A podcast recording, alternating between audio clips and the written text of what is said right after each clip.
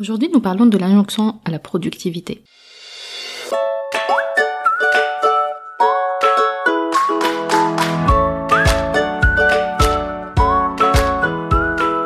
Vous écoutez Boom, le podcast qui vous propose des alternatives nuancées à l'injonction au développement personnel.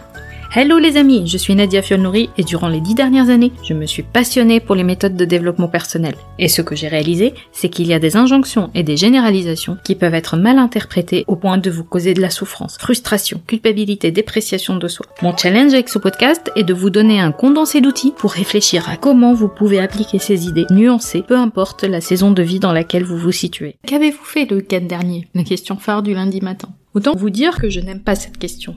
Non pas que mes week-ends soient vides, ce sont des occasions pour moi de profiter du fait de simplement être, ne pas forcément montrer et paraître. Je suis consciente que cela peut faire grincer des dents d'entendre ça, parce qu'en réalité, cette injonction de vie bien remplie, y compris dans les moments de régénération, cache une peur, celle de faire face au vide intérieur, à l'ennui. Nous imposant souvent à nos enfants de nombreuses activités périscolaires, sous couvert de leur offrir des opportunités. Dans nos vies d'adultes, où on cherche à performer dans tous ces aspects, nous nous imposons jusqu'à l'épuisement des activités. Une activité, le temps off, le repos ont un intérêt. Votre smartphone à 20% de batterie ne se dit jamais je vais prendre des cours de trompette en ligne, il me reste 20%. Selon le philosophe Pascal, le divertissement est cette recherche désespérée d'une consolation face à la difficulté d'être soi. Comme si pendant les temps off, on renégociait cette injonction à la productivité et à la création de valeur. Ce conditionnement à être sans cesse occupé. Alors c'est vrai que nous vivons dans un monde qui glorifie l'hyperactivité. Courir tout le temps est considéré comme un signe d'importance, d'efficacité et d'une vie bien remplie et intéressante. Et souvent nous nous piégeons dans cette boucle de manque de temps. Ne pas avoir le temps renvoie une image de quelqu'un qui est constamment occupé.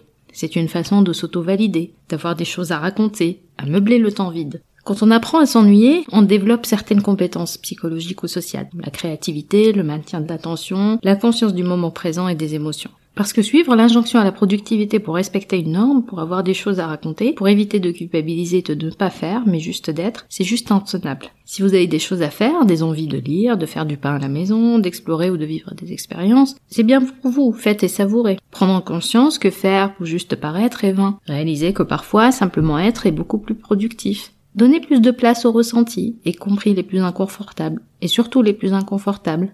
S'occuper pour occuper la bande passante, éviter de se confronter au fait d'être soi, et tout le contraire d'une vraie productivité choisie, qui est une vraie compétence de faire ce qui vous tient à cœur, de réaliser vos projets, vos rêves, vos objectifs. Avant de vous laisser, voici la piste de réflexion pour la semaine.